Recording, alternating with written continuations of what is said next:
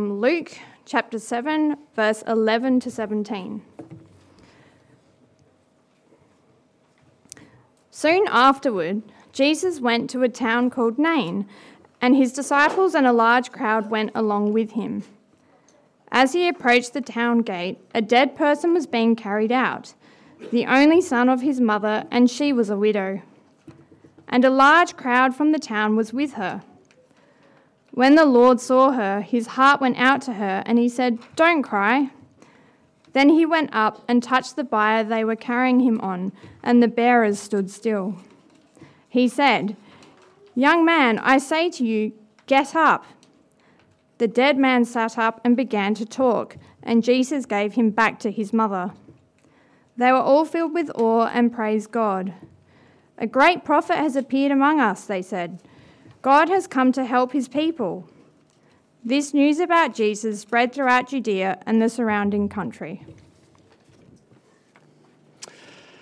Thank you. It is great to be back uh, and sharing God's word with you. I wondered if I could start by doing something a little bit strange, which is uh, when I visit other churches, I like to take a little selfie to share with my church of where I am. Is that all right? Can I just quickly do that? And if everyone, uh, if you don't want to, just turn, turn your face if you don't want to be seen in the photo, that's fine. Okay, let's see how we go here just so that I, I can prove to my church that I wasn't just skiving off somewhere. Uh, all right, here we go. Uh, say hello, Victor Harbor.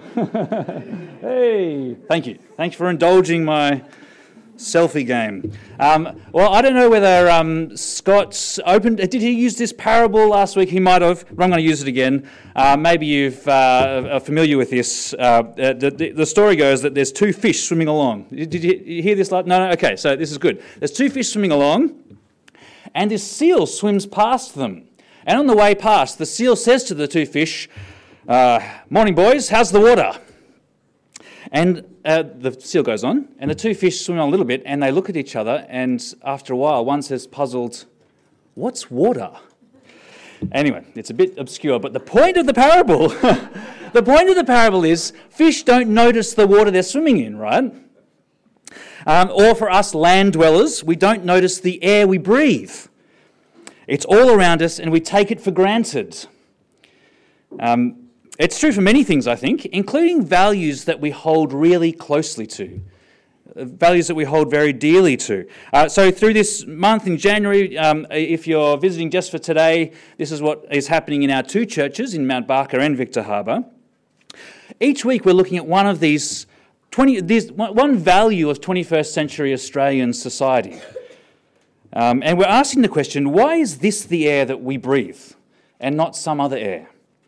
Uh, so, and the conviction undergirding the whole series is that we hold these values because of Jesus. We yearn for them because he lived them perfectly. Uh, and, and along the way, we're focusing on these four snapshots of Jesus' life recorded in Luke's Gospel. We're going to reflect on how Jesus embodies the truest and most wonderful expression of these values and shares them with everyone who comes to him in faith. We're helped by this excellent book. Is there a photo of the book up there? Um, uh, hopefully, now is this book for sale here? Have you got some copies to buy? If you don't, uh, you do. I'd really recommend if there's some copies floating around. Uh, it's called The Air We Breathe. We've pinched the title from it. It's by an author called Glen Scrivener. Uh, I highly recommend it to dive more into these issues as a really good resource.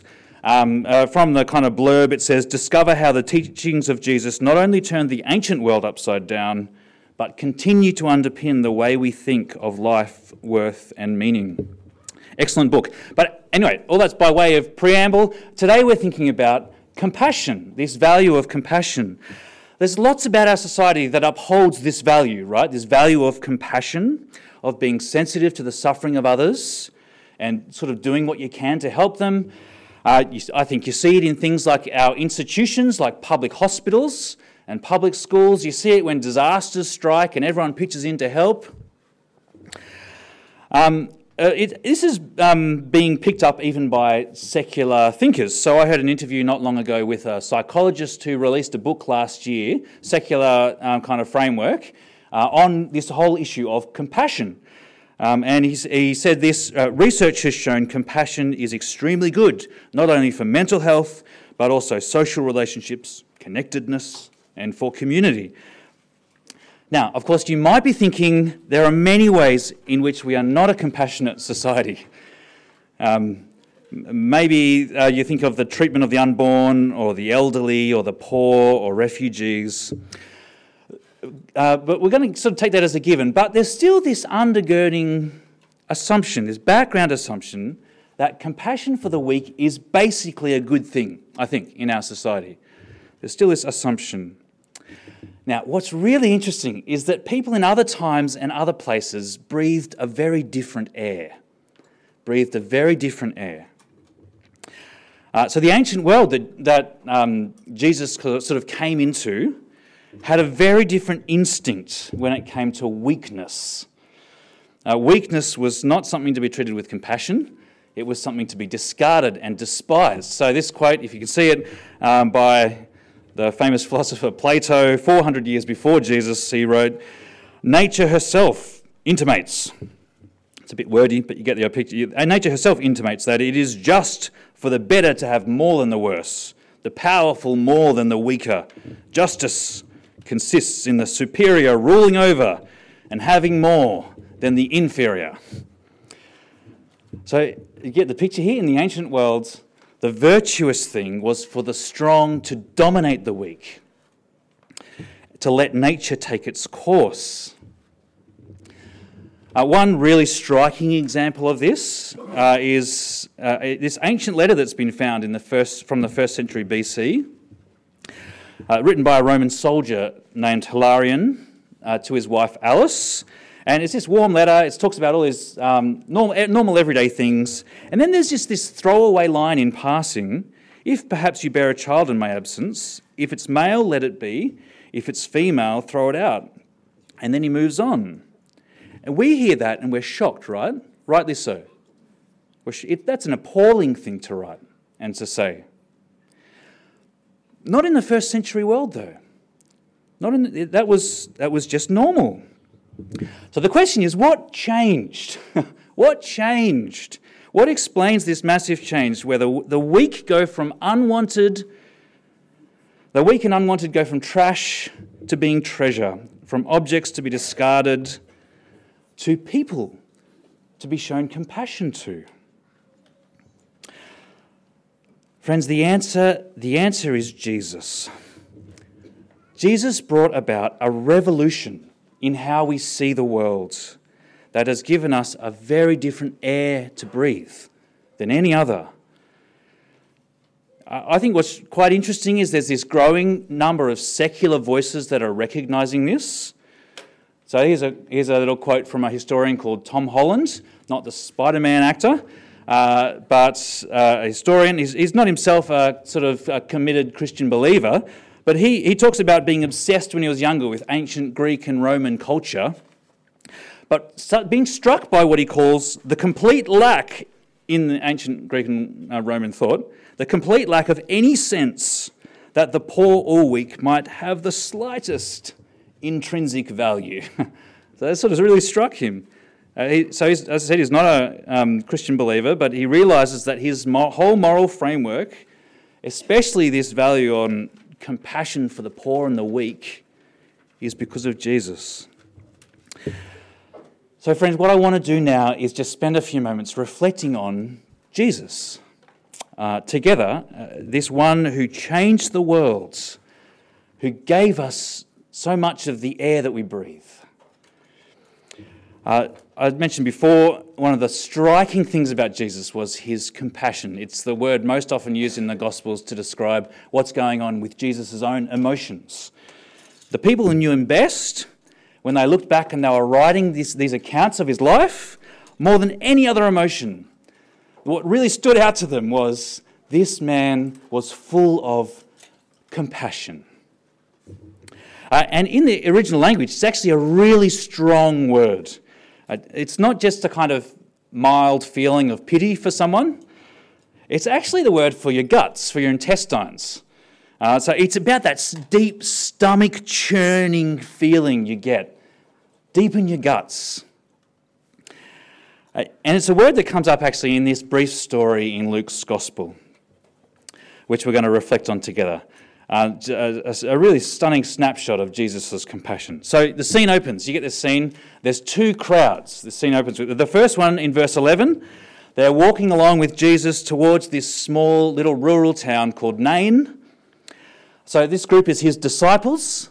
They're his followers, his, uh, uh, uh his special close followers. But plus, there's this large group of groupies uh, who are kind of tagging on. They've seen him. They've heard him uh, and they're trying to figure out who he was. So, this big group coming towards this town. But there's another group that comes into view in verse 12. It's a very different group, isn't it? Verse 12 there's a funeral procession coming out of the town gates. It's a really tragic scene.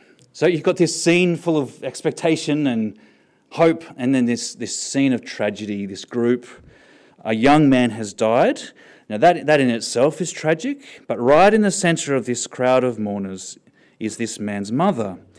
We're told she's a widow, so she's already lost her husband, and now she's lost her only son.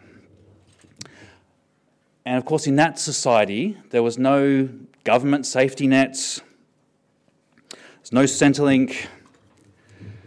Um, a childless widow was right down the bottom of the social ladder.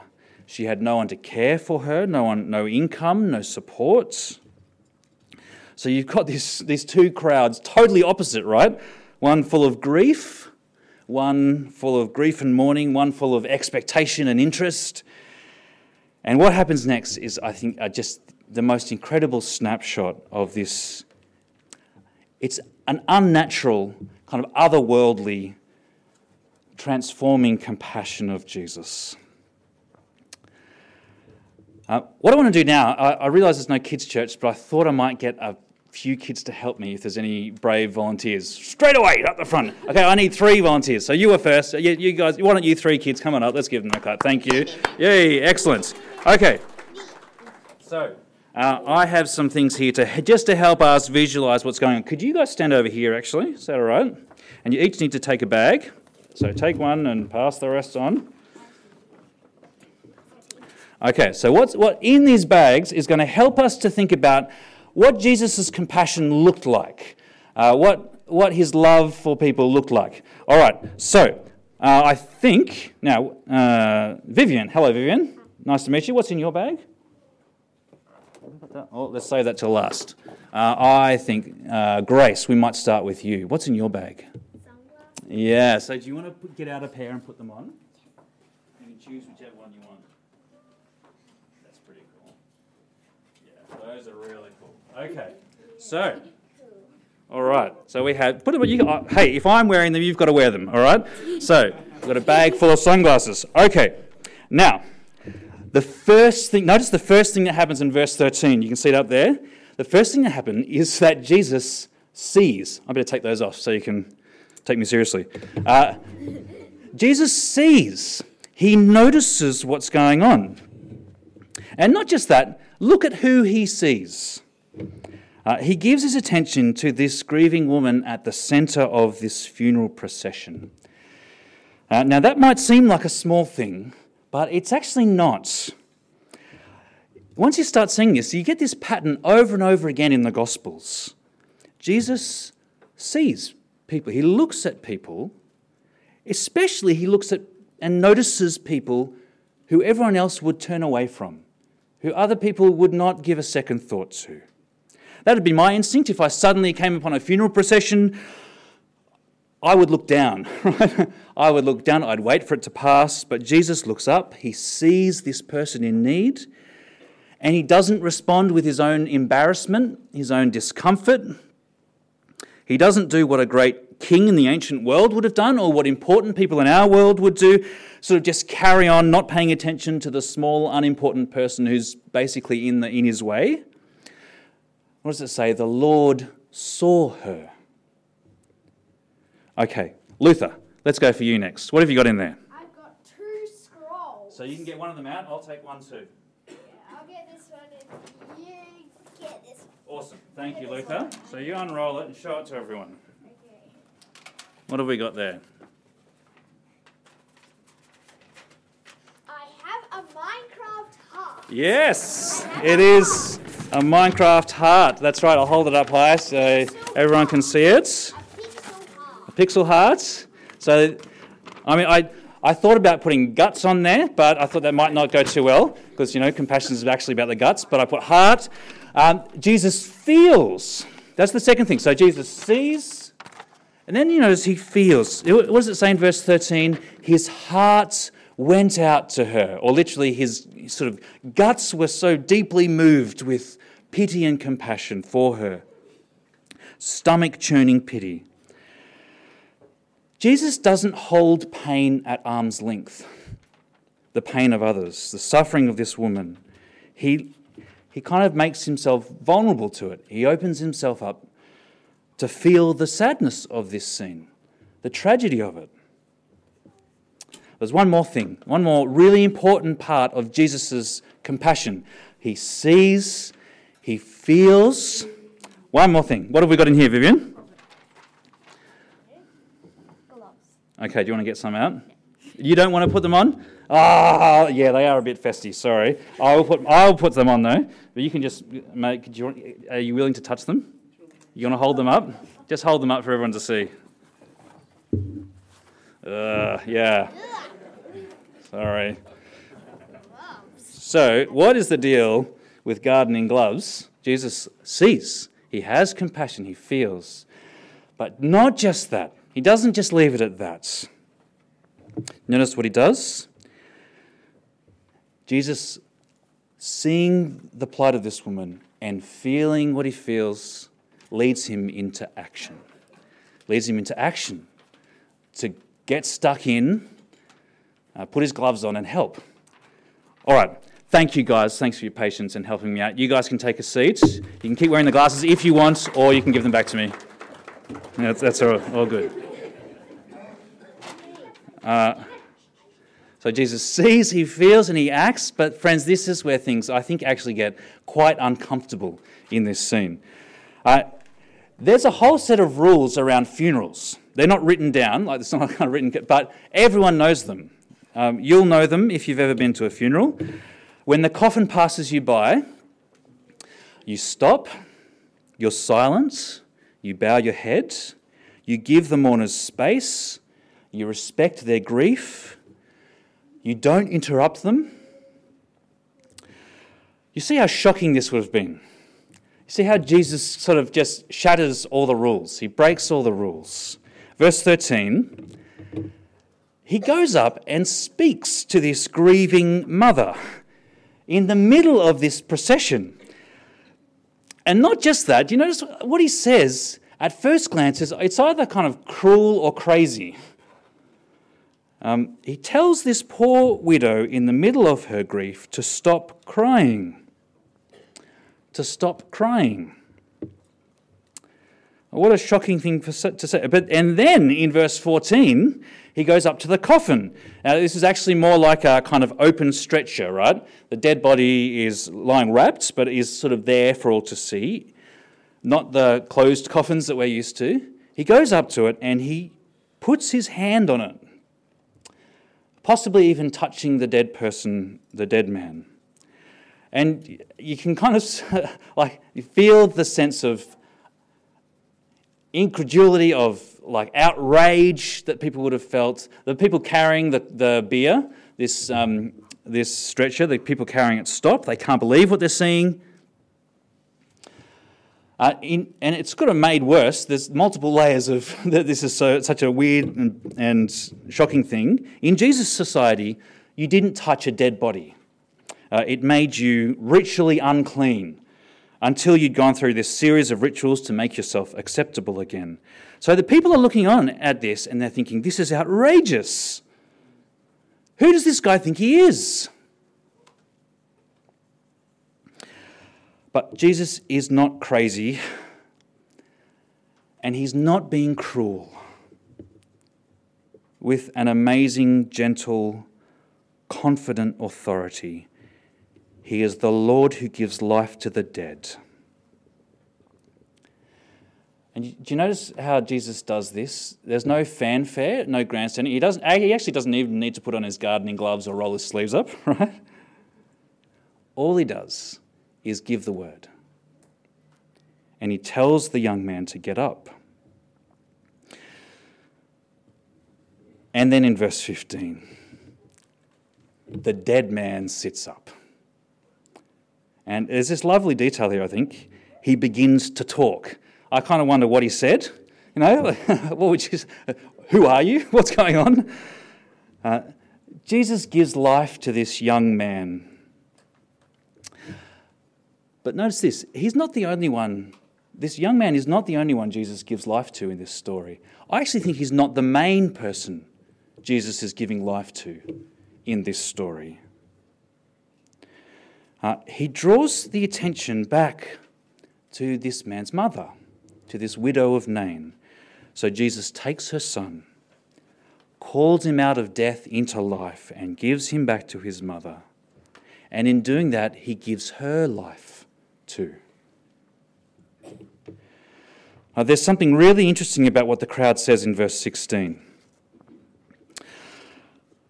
look at verse 16. They say, um, they glorify God. They say, not only has a great prophet has come, but that God himself has come to help his people.